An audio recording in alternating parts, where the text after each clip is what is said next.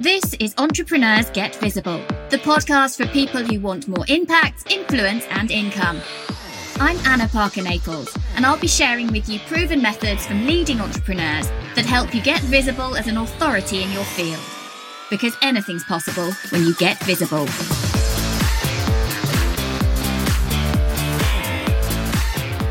Hello.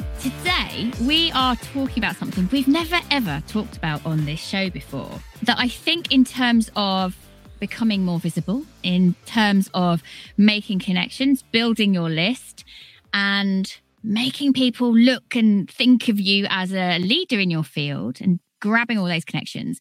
And that is virtual summits. What are virtual summits all about, and how can you as a leader in your field or an emerging leader, use them to the best of your ability to get some amazing results for your business.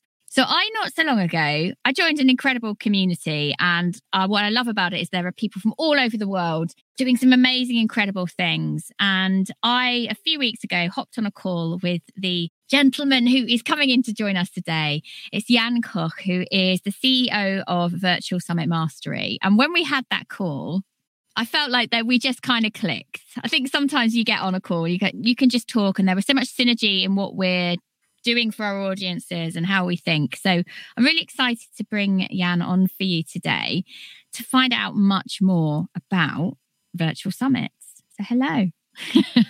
Hi Anna, thank you so much for having me. So you're coming to us today from where? I am in Germany near the North Sea. Okay. And you you really have created and uh, are involved in this incredible business called Virtual Summit Mastery. Let's start at the very beginning with that for people who might not know, might not know what a virtual summit actually is beyond the fact they've probably clicked on and been to, you know, a Zoom call or, or whatever. What what really is a virtual summit? How would you yeah. define that?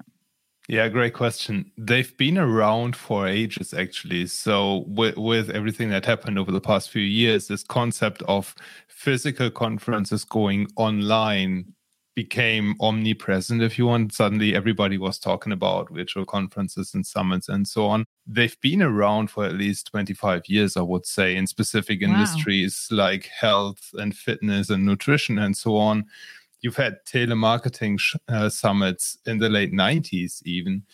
And what they are essentially is you take the concept of a physical conference where you have a start date and an end date. You have speakers giving presentations. You have group discussions on panels. You have the attendees who network in, in the cafeteria and, and during lunch breaks and so on. You, you try to bring that entire concept online. So you make mm-hmm. people sign up usually uh, for a free ticket with their email address. They get to see specific types of content over a set period of days. And that allows you as the summit host to win their uh, trust, to get them to know and like and trust you, as people say, and to build your audience and influence and revenue. So let's talk about the let's talk about the practicalities of that, that then. Because if you're hosting an event where you've got multiple speakers over multiple days, that could feel quite hard. That can feel like a lot of work. So, one, talk to us about those practicalities. And two, just demonstrate what those real benefits are when this works properly. Yeah. So, it is a reasonable amount of work i want to say. You're not going to kill yourself with work but it's also not something that you will get done in a weekend. Usually when people sign up to my course i ha- have them budget about 90 days from idea to finished virtual summit. And it sounds overwhelming when you think about oh i want to interview let's say 20 speakers. The summit should go four or five days. You make it easier for yourself when you say okay let's do them pre-recorded so that's only recording 20 interviews, and you could record like two or three interviews a day, and within two weeks, you are done with that. And then all you need is a website where people can sign up to an email list and where you can deliver those summit sessions. And if you want to sell the replays, you need a payment gateway and membership area. But so let's stop there. So, so in theory, a virtual summit then is free. Yeah. Okay. So most most of the time. Most of the time they're free. Yeah. And the reason they're free is because what you're wanting to do is make it a very easy yes for people to come onto Yeah, you want to build your email list. You want to build your audience mm-hmm. with that. And usually the way you do this is you have uh, four traffic sources usually. You have your own audience, you have the speakers, you have affiliates, and you have either paid traffic or you have sponsors who promote the summit as well. And if you make it a free event, it's very easy for the speakers to share the event with their audience because they look good by giving their audience a free resource with additional speakers providing valuable mm-hmm. information, not just themselves. And it elevates you, their status too within right. the industry. If you're on a pan, if you're on a panel or you're speaking alongside somebody else who's really great in your industry, that always feels kind of good. Right. And that is why speakers still promote to this day. You have to chase them more because the more popular somebody is, the more often they are at a virtual summit mm-hmm. or conference or whatever you want to call that. And the less likely they are to promote. So you have to chase them a little bit. Mm-hmm. But uh, overall, make it free so that it is shareable and referable. Nobody says you cannot sell the replays. Nobody says you can't have sponsors who support the event monetarily in return for exposure mm-hmm. being promoted to the audience nobody says you can launch a, a, course after the summit. You could still do that and make money using those avenues. But I would say keep it free to build the biggest list possible and worry about the money later on. Build that brand first. Mm. So when this works, what happens? Your business explodes when this works. I've had a student inside Virtual Summit Mastery last week share that they've made uh, they went from zero to 560,000 in the last six months by running a virtual summit. 560,000 email yeah. addresses. No, no, dollars in revenue. Oh, dollars, right. Okay. okay. Dollars in revenue. So, wow. 400 of that was in profit. Mm-hmm. And the way they did that is they ran a virtual summit and they then they sold high ticket products after the summit ended. And it is a launch based business. So there's not like there's recurring revenue that builds up over time. But if they don't run a summit, they don't make money essentially. And what happens is there are these trickling effects, ripple effects where you get interviewed on other podcasts. People see you on a summit and they say, Hey, I want to interview you on my show as well right. because I saw you on ABC Summit. Yeah. Or you get to host our joint venture launches with speakers from your virtual summit. And people might reach out to you and say, Hey, I've spoken at your summit mm-hmm. and I've seen 200 new signups to my email list. Let's do something together. Let's collaborate. And you, you open the doors by building tons of relationships with the leaders in your space. Mm. How often do people say, No, I don't want to come and be a speaker? It's very rare. It's very rare. So you have speakers, the more popular they are, so at some point they start to charge you money. They start to charge speaking fees.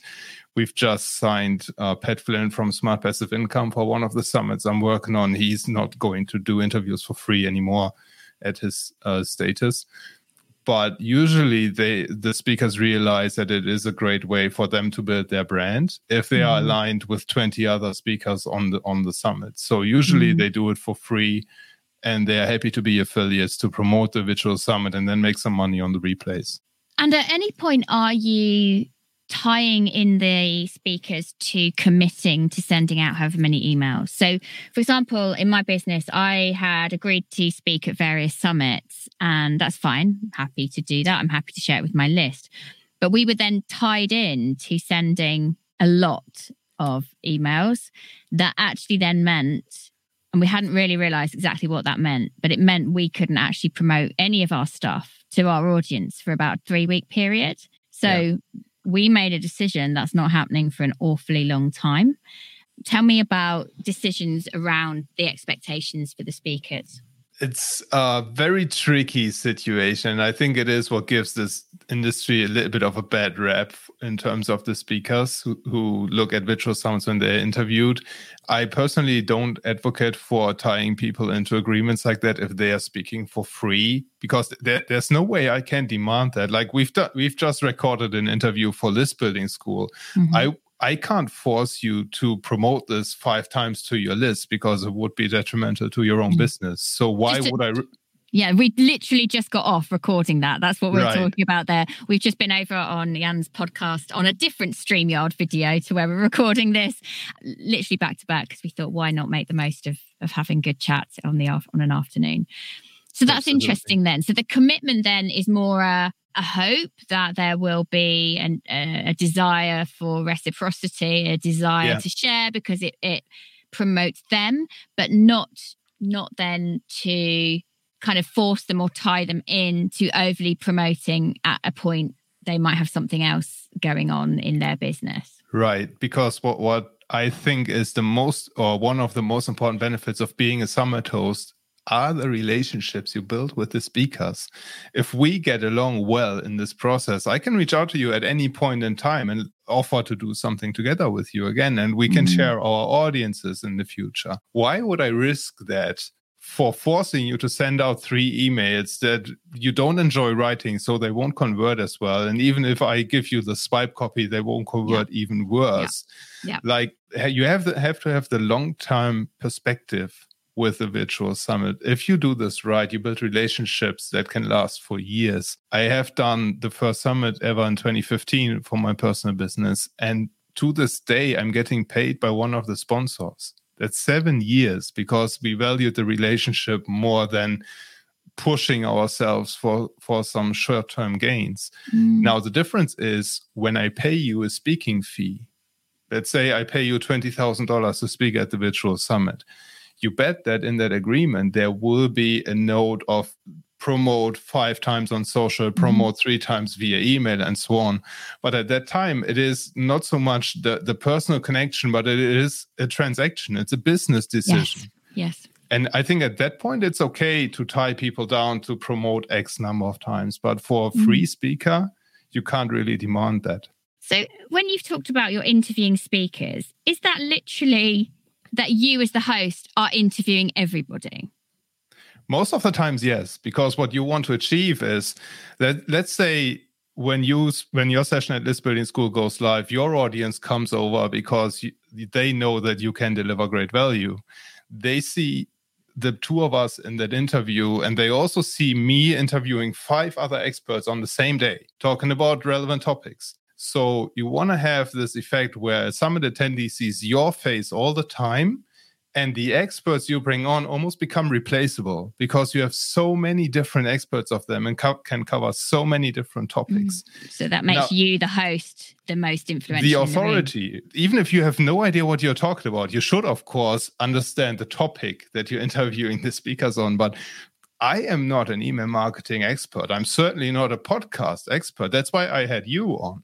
And I just have to ask somewhat clever questions to make the speaker look good and extract some value out of the speakers during that interview. I, as the summit host, don't have to be an, an established authority in my field. That's why I have the speakers on. I'm just one step mm-hmm. ahead of mm-hmm. the audience and I'm just providing guidance to the attendees. And by that, I make myself more approachable and it's less likely that the attendees put me on some form of pedestal and think they can't be like me or they can't reach out to me or something like that. Mm, I've got all sorts of explosions going off in my head as to how this could be could work for us. We have run similar things in house, but we've maybe had one or two guests, and I've had to deliver a lot of lot, not had to. I chose to deliver a lot of content myself, and then the list is smaller, the audience is smaller, do you think, in your personal experience of this, do you think it is better to go at it knowing you're going to effectively do a launch for a program off the end of it, something that's, you know, a 2K program or or yeah. higher? Do you think it works best to do that, or is it better to do it with the intention that this really is a, a list building, but also also audience goodwill building event? depends on the situation where you are in business. If you can afford to invest in building that audience and building goodwill, then you don't necessarily need to tie it to a product launch. But most of the time, you see the the six figure summits. They always come when you have a 2K, 3K, 10K offer launched at the back of a virtual summit. Mm, very and interesting. What, what what you just said also rang a bell with me. You said you chose to deliver a lot of content.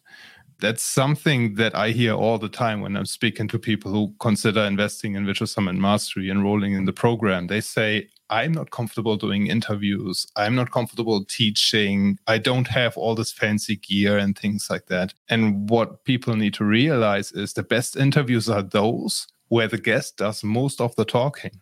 Right now, because when we record a list building school interview of yours, because we are both experienced in doing interviews, you could go on a tangent for 10 minutes, explain your podcast sales funnel process in detail, And I just relaxed and I, I just listened intentionally and thought about, okay, what do I want to dive deeper into?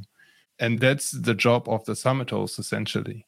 So, do you think then it is a relatively easy yes for people who have more established businesses than you might have yourself? Yeah, I think so. I think a virtual summit is a fantastic way to put your pole into the ground to make a name for yourself in your industry.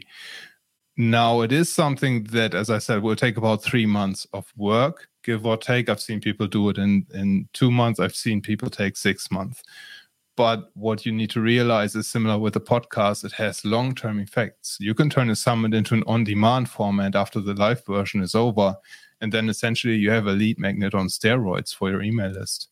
And would you would that be that would be a complete freebie lead magnet? Wouldn't necessarily be a paid thing. Yeah. I, I would hmm. keep it free for let's say five days, depending on the number of interviews.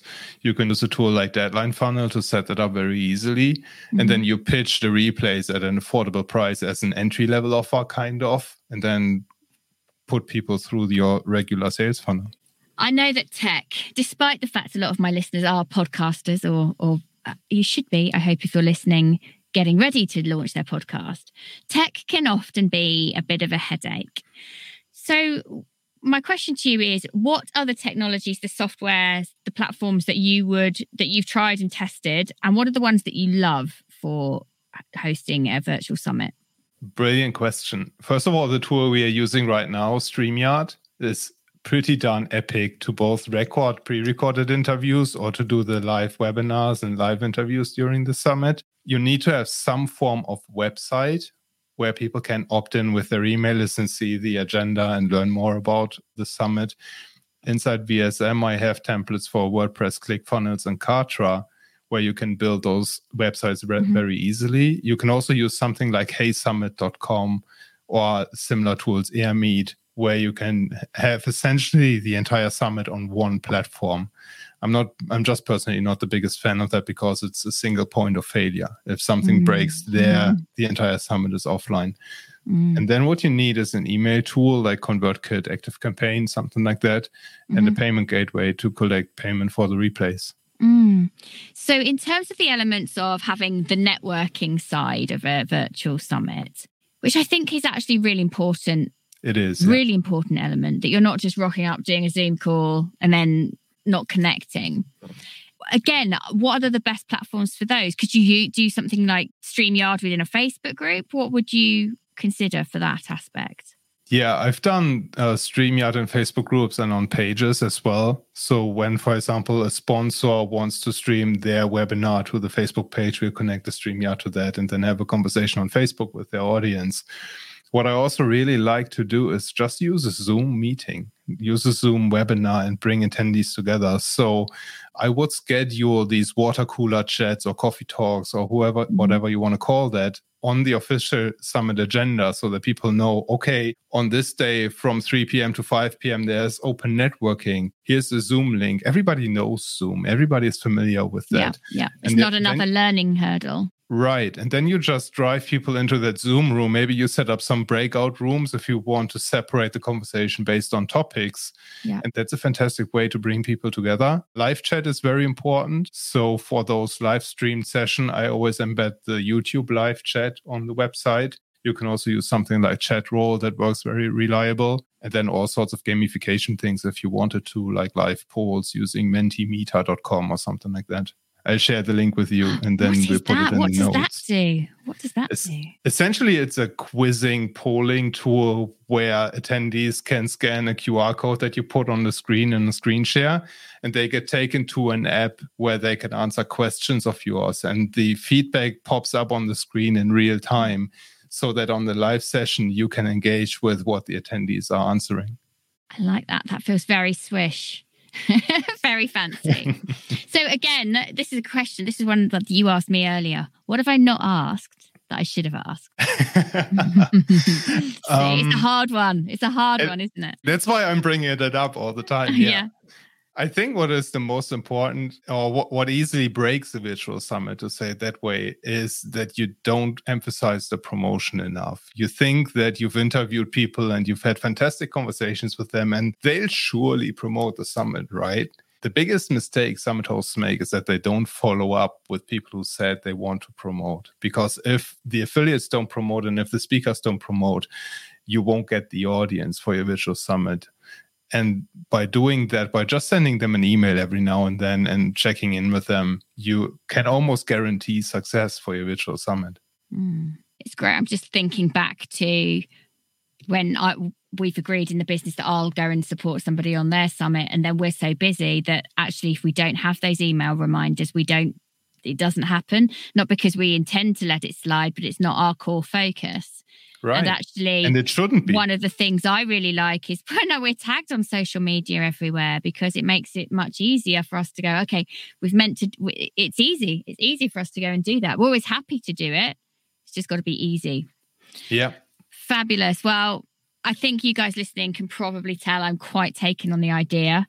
Um, but that we we have no capacity in my business to do anything much until well, until after I've been to Necker Island and sorted things out with Richard Branson. So thank you so much for coming on today. Uh, it's been great to catch up with you. And yeah, I think we're going to be ending up having conversations about this on both sides of the table, I think. Pretty sure. Thanks for having me, Anna. So tell me then, what's the best place for people to come find you? The best place is listbuilding.school, which is a free summit on email marketing. And if you want to see the entire concept in action, get your free ticket and learn about email marketing along the way. There we go. Isn't that smooth? Thank you so much for coming on today. I hope you guys listening have enjoyed this. I really think that it could be a winner if you are seriously wanting to grow your list and increase your visibility within your field. And that's, after all, why you tuned into this podcast. So, why wouldn't you? All right, take care. Thank you for listening to Entrepreneurs Get Visible.